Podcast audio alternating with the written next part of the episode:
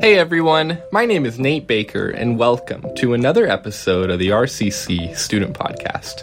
Today I'm here joined with Silas Sproul, What's up, you guys?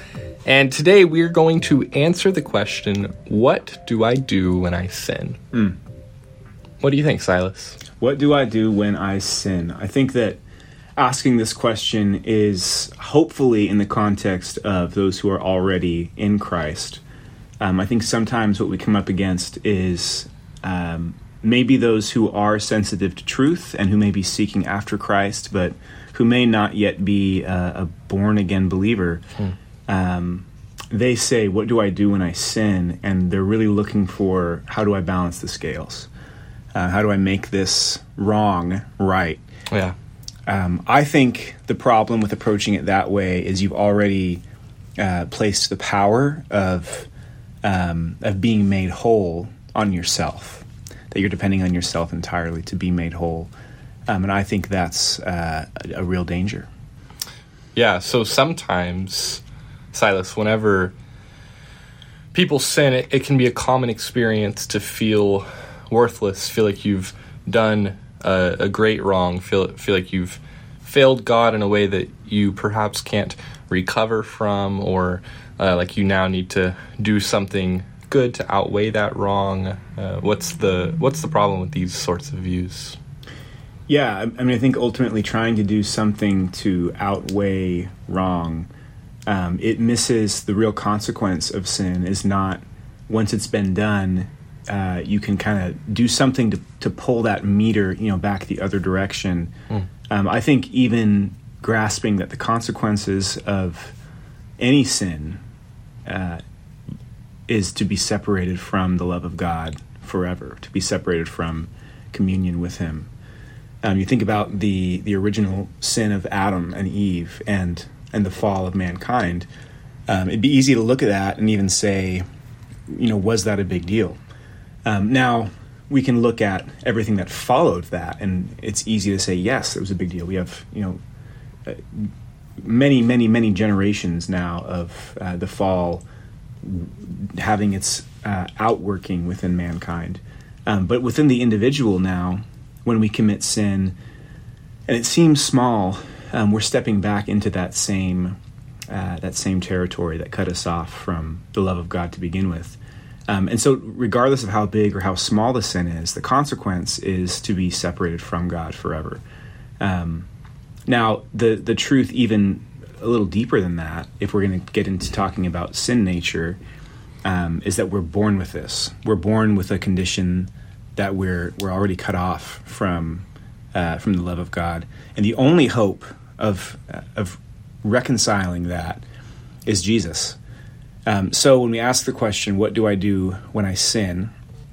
If you are an unbeliever, um, my encouragement to you is uh, you can't do it by yourself. It's, it's kind of the good news, bad news is that you can't do it by yourself. That's the bad news, I guess. The good news is that Jesus uh, has accomplished that. Um, and by placing your faith in Him, um, your sin is dealt with in its entirety. Now, let's talk about for the believer who says, "What do I do with my sin?" Um, you know, do I have to to? Well, let me ask you: If I sin, do I need to uh, be saved again each time I sin, or or do I keep my salvation, or what does that look like in the life of a believer? Yeah, great question. Uh, the what we see throughout the scriptures is that when a person is saved by Jesus Christ, they are saved forever. Uh, one cannot lose their salvation. This is a truth that we would hold to uh, and, and cling to as foundational. And and yet at the same time, uh, it is possible for over time a person's life to reveal that they were perhaps not ever truly saved in the first place to begin with. Um, and yet the truth still remains that when a person is saved, they, they will uh, continue following Jesus for their whole life. Uh, there will be struggles, there will be uh, temptations and failures and uh, hardships. Uh, sure, all of these things are true, uh, and yet we have the profound truth of Romans 8 that nothing can separate us from the love of God uh, once we're in Christ Jesus. Yeah. I think I would just add to um, kind of a thought I have as you're talking through uh, those who are saved and um, those who will. Uh, not that there's a difference between this, but those who are saved and those who will remain saved. Meaning, there are those who pray and who then demonstrate a life of uh, of salvation, and then there are those who pray and there's no change. There's no uh, redemption. There's no there's no regeneration or new birth or new life in that person. Um, and maybe that person is really after the benefits and not after delight in who the Lord is. Um, but they want something, you know, maybe even in the here and now, there's a benefit they see uh, to, if I call myself a Christian, I get this benefit or that benefit or whatever it may be. Um, I would I would add to that though um, that if you are somebody who's struggling with sin and maybe struggling with assurance of salvation, um, there are questions worth asking to, to kind of see what kind of desires do you have in your heart and where do those come from. Um, and I would say that um, the good desires that we have are a gift from the Lord. Um, when we have the desire to be made whole, to repent, to uh, turn away from our sin, um, a desire yeah. to to love Jesus and, yeah. and, be in His presence, those kinds of desires, um, I think, are foreign to uh, the sinful flesh. Um, I think the sinful flesh wants to flee from those things, mm-hmm. and the the regenerate believer it's the it's the opposite of that. They want to flee from sin. They want to um, while failure still happens, when it happens, there's a wrestling with I, I don't want this in my life. Uh-huh. Um, I want the Lord. I want the goodness of the Lord. I want to be close to Him. Um, so you may struggle with assurance because of your failings, but I would say even in the midst of that, for there to be uh, a draw back to the Lord, a desire to be reconciled to Him, um, that's that's a little uh, a little hint of assurance that I think can grow into something profound in your life uh, of you being certain of your salvation and your standing in Christ. Yeah, that's a great point, Silas. I think that one thing that I've seen among my Christian brothers and sisters is that people will sometimes struggle with a particular sin and feel like they're trapped in it, uh, in this cycle of sin, of giving into temptation. They hate it, they're struggling with it, they they've repented they they don't truly want this and yet uh, yet their flesh the is still giving into this sin. They're they're still weak. They're still sinning against God and they hate it yet it feels like they can't stop. And one question that I've been asked from people that are in that very common experience is does this mean that I'm not saved? Does this mean that I'm not truly a Christian if I keep on sinning? And I look at Romans 7, the Apostle Paul, his words in there sound a lot like that relatable mm. experience where he says, I do not do what I want to do, but I do the very thing I hate. I don't understand my own actions. I, I don't know why I keep on doing it like this? Why do I keep sinning?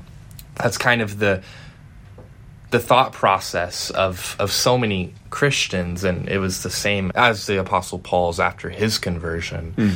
And so I don't think that that that feeling, that struggle with sin, is a sign of a person's lack of salvation. Uh, I think that in many cases it, it can be a sign of their actual salvation, their regeneration, that heart that God has given them a new heart, uh, convicted them of sin, the Holy Spirit's work in their life, uh, their their regeneration, their uh, their conscience pointing them towards the goodness of God, uh, even though they are weak, they they are fighting, uh, and and that fight is only enabled and empowered by the Holy Spirit uh, and and to be in a sincere fight where you want God, uh, I think is more of a indication that God has begun a good work in you, and according to Philippians one, He will bring it to completion. Mm. Every good work that He starts.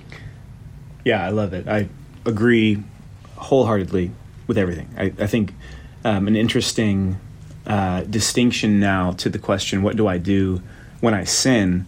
Some of what you're talking about now brings up the question, what do I do when I keep on sinning? Mm, yeah. And, um, you know, you, you, think about if you fail in an area, um, it'd be great if when you fail once, you're confronted with it and then you never return to that.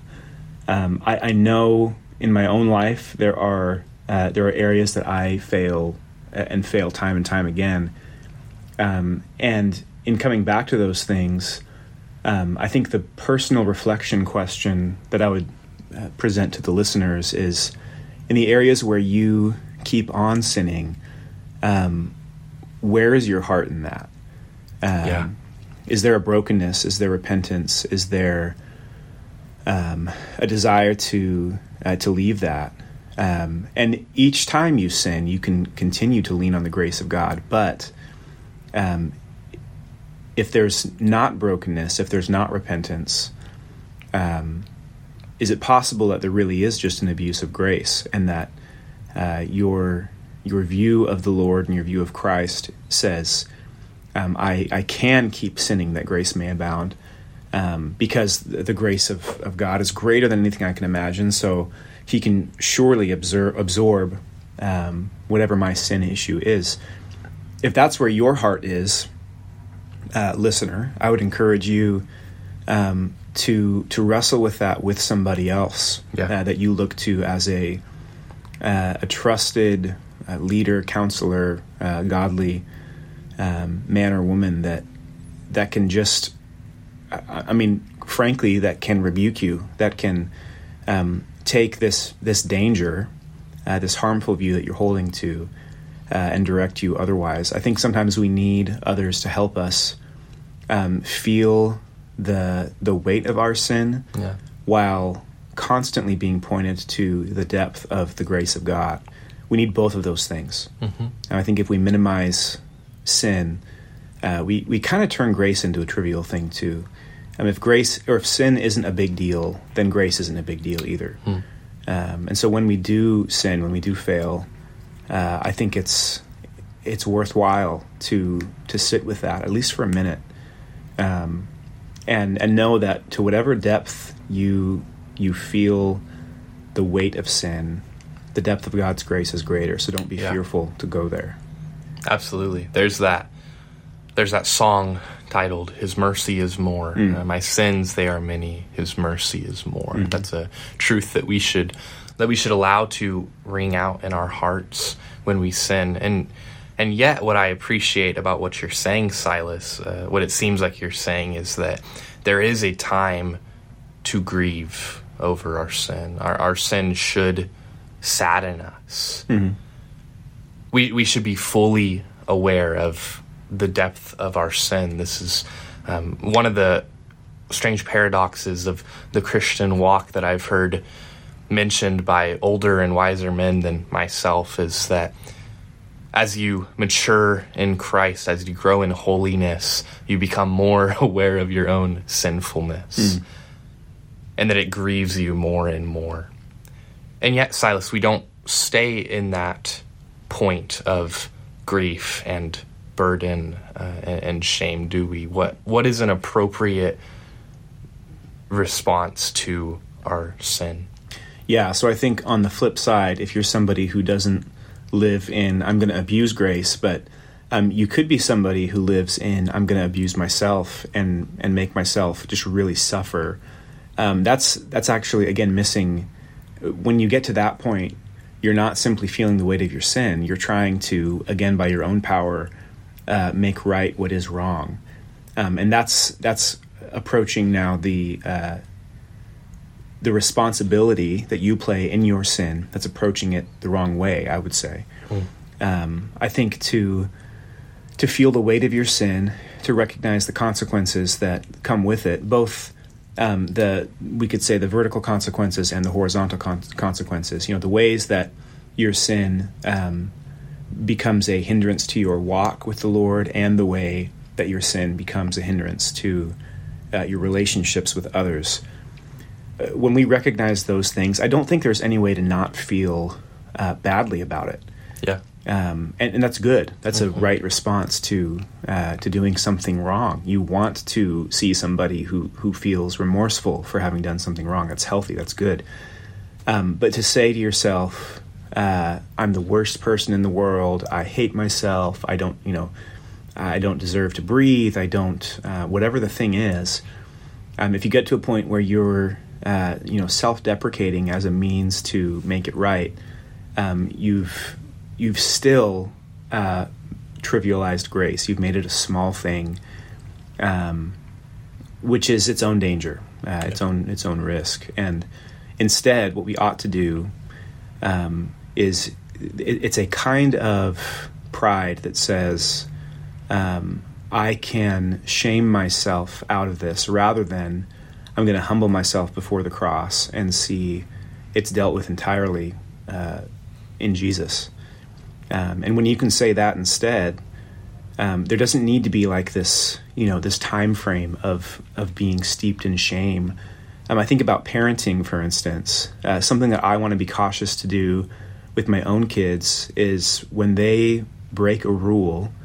Actually, just today, um, my my daughter was just being a silly five year old, as five year olds do, and um, she was running around the house with a glass that she was asked to put on the counter.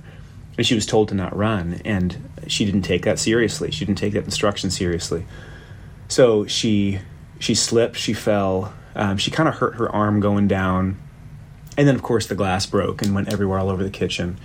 Um, now our immediate concern is well she's hurt and you know, we want to we want to care for her um, and then we talked about the the consequences of of what had happened and and ignoring the instruction that's been given to you that's for your good results in harm. Uh, it results in suffering, and, and her arm hurt. She had a, a little a little scrape on it from falling down.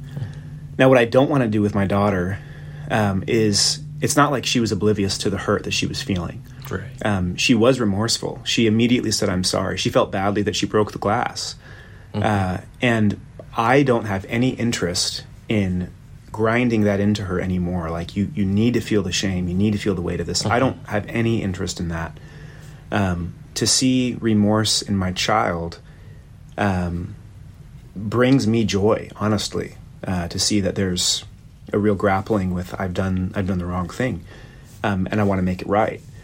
Um, now, a consequence that I won't carry out uh, with my kids is to make them feel shame over like a, a duration of time. Like I'm going to withhold love from them, even though you know they've had the consequence initially. They've had the conversation maybe they have some you know natural consequence from what they've decided to do. Um, that's sufficient for me. I don't need to add on top of that. Now I'm also gonna, you know, whatever arbitrary amount of time, maybe it's an hour or something. I'm gonna make them feel shame. That's not something that I would do as a parent. That's not something that I would encourage uh, believers to do either. That's not that's not what it means to repent. Uh, repentance doesn't mean okay for the next you know day or two. Um, rather than run to grace, I'm going to just stay in shame. Um, so I would encourage you, again, listener, if you're somebody who wrestles with shame over things that you do, um, I, I, would challenge you to um, to imagine the humility that it takes to set that aside and say, me shaming myself really is useless, is damaging, isn't glorifying to the Lord. And instead, what I want to do is delight in His grace and run to that immediately um, and receive it fully, you know, mm-hmm. moment by moment, day by day, go to the grace of the Lord, not uh, try to make things right by shaming myself. Yeah. Amen. I think that a lot of what we've been discussing is sort of summarized in a tool that we find helpful to think of the the Christian walk as a dance, the the waltz specifically, which is a three step dance. Uh, and there's this tool titled the Gospel Waltz that's supposed to highlight what the steps are that a believer should appropriately take based on Scripture whenever they sin. What should their response to their sin be? Do you mind telling us about that, Silas? Yeah, absolutely. So the gospel waltz, three steps, just like Nate said. And the first step is repent. Um, the second step is believe. The third step is obey. So to kind of unpack those for a second, uh, repent in its simplest form means to stop and turn away from. So you're you're going towards something, you identify it, you stop, and you don't continue to gaze at that thing, you don't continue to think about that thing, but you turn away from it. Um, and and of course, in the context of sin, that means you've you've committed the sin, um, and now what you want to do is you you stop, you acknowledge what you've done, and you turn from it, repent. The second step to believe, that's what you're turning to. You're going to turn away from sin and turn to truth. Um, I, I think my favorite way of kind of summarizing how to live in the belief uh, step of the gospel waltz um, is he became sin who knew no sin, that in him we might become the righteousness of God. Um, think of those as two paths that you could just live in for a while, you know, and the implications of those truths. He became sin who knew no sin.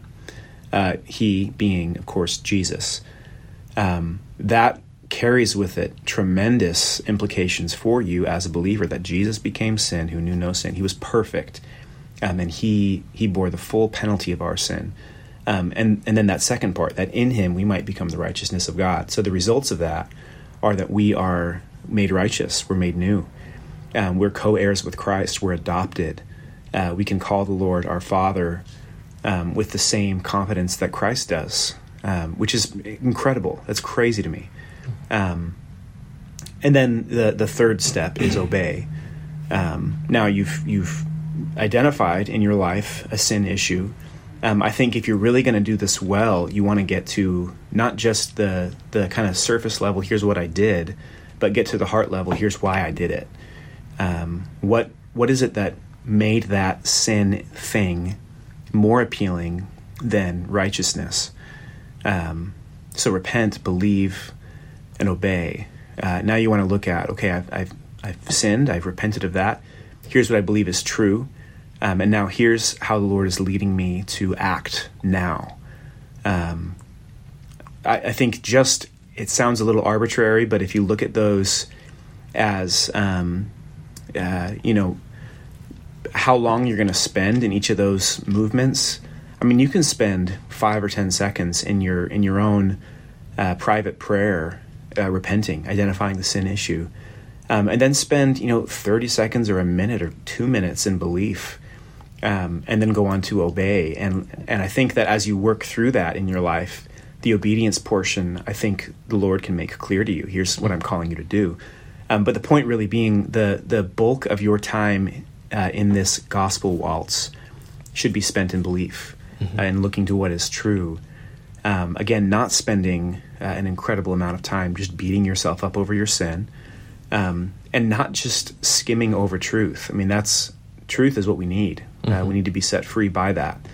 Um, so live there, live in belief, um, and, and, then let that uh, give way to action.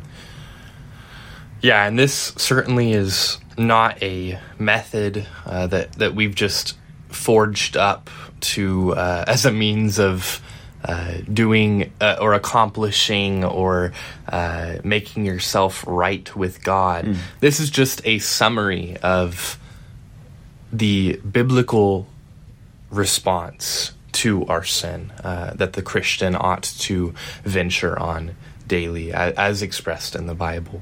And I do think that it's a very helpful tool that it, that Silas and I would along with many others, recommend that you uh, remember and utilize daily, weekly as something that we utilize often. Uh, and, and it's important for, for a few different reasons. But before we get to why it's so important, I'd love to just model it uh, and suggest that you pray alongside with us. Uh, you try to think of maybe a specific sin that you've committed this week that you want to bring to the Lord in prayer uh, and pray this with us. So we'll start with repentance. God, there is this sin that I've committed that that I feel uh, strongly about that is uh, I know that it is wrong, that it goes against what you have revealed to be good. Uh, it's destructive to me, it's destructive to others. And uh, Lord, I, am sorry for this thing that I've done. I, I recognize that it's wrong. Uh, my mind has been changed about it, and I, I want what is good. Belief, I, I believe that even though I've done this thing, Lord, I I am still your child. I am not separated from you. Uh, I have your assurance that that now that I am yours, there's nothing that can separate me from your love. And so I cling to those truths, Lord, even though I've wronged you and, and wronged those around me and, and wronged myself, I I still know that you care for me and I, I still cling to your to your cross. Uh, you have you have saved me, Lord. Um, thank you for this assurance, God, and then obedience, Lord. Walking forward from this point on, I, I pray that you would enable me to walk in obedience, uh, strengthen me, and give me a mind that desires to do what is right, and give me the strength to act on those desires uh, because I do not do what I want to do. Uh, I do the very thing I hate, but I want to walk in obedience, Lord. So please strengthen me and enable me for that. Amen. Awesome. Thank you, Nate. Uh, listener, if you walked through that along with us, um, I would encourage you to be uh, as specific as possible with yeah. what what kind of sin issue you're wrestling with today. Um, again, don't be fearful of uh, of confessing your sin. The Lord knows it already um, the godly people in your life are aware of their own sin and uh-huh. uh, of each of our need for the grace of God to to cleanse us time and time again. So uh, be specific and be bold and uh, and love living in what's true and uh, serving the Lord with your time. Um, I, I, think just to kind of tag on one more um, just helpful piece to keep in mind with your own walk uh, the gospel waltz uh, as a tool, um, we talk about sort of what gets created in us if we don't uh, do the three step, but if we do it as a two step, right? So we take away one of those things, what are we left with? And um, without getting maybe into the weeds of it all, um, essentially, uh, the the danger of taking away repentance um, is that you become uh, legalistic. That basically you're saying, I'm perfect. I, I don't need to repent. I've already, I know what's true and I know how to obey. So you become legalistic. Um, if you know legalistic people, uh, you know they are abrasive, they are difficult, they don't really seem to know grace. Um, and I would encourage you if you if you have wrestled with your own sin, the more you wrestle with your sin, the more you recognize, I think, what grace is. Um, so wrestle with it uh, repent. Um, if we take away belief, we can become kind of moralistic, where we're saying, um, okay, I, I, did this wrong thing, and, and we kind of get back to where we started, where we say, I messed up, I'll just make it right by obeying. And you kind of bounce back and forth between those things. I messed up, okay, I'll do better. I messed up, right. I'll do better. Um, that's a painful spot to be in, um, and not a spot that I want for any of you no. to, to be stuck in. Uh, and the last one is licentiousness, and this is where uh, you you can repent and believe, but you never actually get to a point of any real change, you know, being present in your life. Um, this is the person who abuses grace. Uh, they say, "I I see that I've sinned. I see I've messed up, but look at what Jesus did, so I'm good." Mm-hmm. Um, I I think um, if there's a listener out there who has this tattoo, I apologize, but I'm going to call you out right now. Uh, some people have tattooed on them, only God can judge me. Um, oftentimes, I find when people use that statement uh, or have it tattooed on them, um, the the intent is to say, I can't be confronted by my sin by anybody else. I can do what I want. Don't tell me what to do. Only God can tell me what to do. Now, part of what God would say we ought to do is hold each other accountable, uh, which means believers in your life can, in fact, tell you what to do, um, and they should. Uh, we should speak truth to each other. Um, but for somebody to live licentiously, uh, they they ultimately become their own authority and um, they abuse grace time and time again. Uh, so I, I tag that on just to to encourage you to keep these things in mind when you are trying to wrestle with the question of what to do when you sin. Um, run to the Father, mm-hmm. uh, trust in His grace, and um, go out ready to serve Him, to honor Him. Um, and when you fail again, do it again. Yeah. Uh, there are times that I think some of my my um, this this is one of those paradoxes again, I guess. But some of my better days are some of my worst days, where um, if I have failed and I recognize, man, I I am a sinner. Uh, look at the ways that I failed just in one day. Um, when I do that, I get to run over and over back to grace um, and be refreshed by that. Mm-hmm. Um, and there's there's a real uh, a real freedom yeah. in doing that. So gospel waltz is not something to um, to just do you know once a week or something, but uh, use this every day. Um, man, if we spend more time living in what's true, um, that's a good thing. Yes, if you find yourself grieved by your sin, uh, looking at it and saying, I'm failing God, I don't know what to do. Uh, there is no appropriate response other than to run to Him uh, and to find grace there and, and rest there under the waterfall of grace. Silas, do you mind closing our time in prayer? Absolutely. Let's pray.